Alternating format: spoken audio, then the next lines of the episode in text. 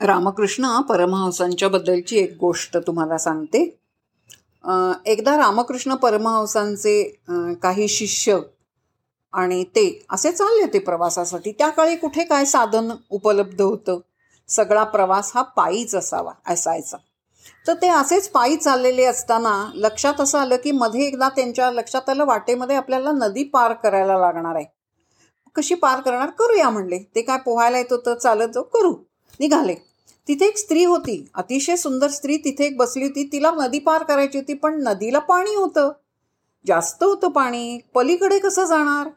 त्यामुळे ती अशी सचिंत बसलेली असताना रामकृष्ण म्हणले ताई तुम्हाला काय का थांबलाय? तर म्हणले अहो मला पलीकडे जायचंय पण मला पोहता नाही आहेत ते म्हणले हो का? बसा माझ्या खांद्यावर.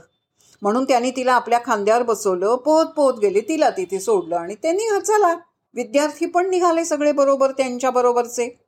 सगळे निघाले. त्यांनी त्यांना सोडलं आणि पुढे मार्गक्रमण.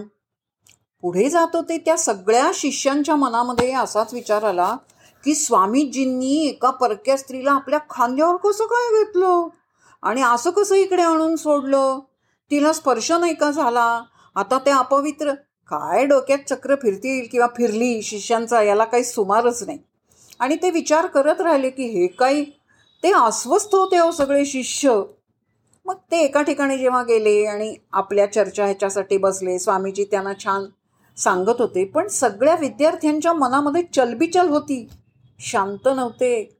त्याने विचारलं आज तुमच्या मनात अस्वस्थता का आहे? का बरं अस्वस्थ आहेत? काय झालंय? तेव्हा ते म्हणले स्वामीजी विचारू कसं विचारू पण तुम्हाला? पण विचारू का? हो विचारा की म्हणले. मोकळेपणाने विचारा काही प्रश्न नाही. ते म्हणले आमच्या मनात एकच शंका येते की तुम्ही त्या परक्या स्त्रीला खांद्यावर बसून आणून कसं काय इकडे सोडलं? तिला स्पर्श नाही का झाला? आणि हे आपल्या याच्यात योग्य नाही की नाही?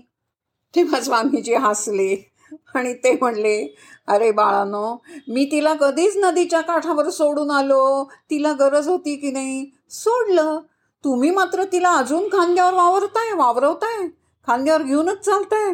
कशाला? हा संघ बरा नव्हे. विचार करा.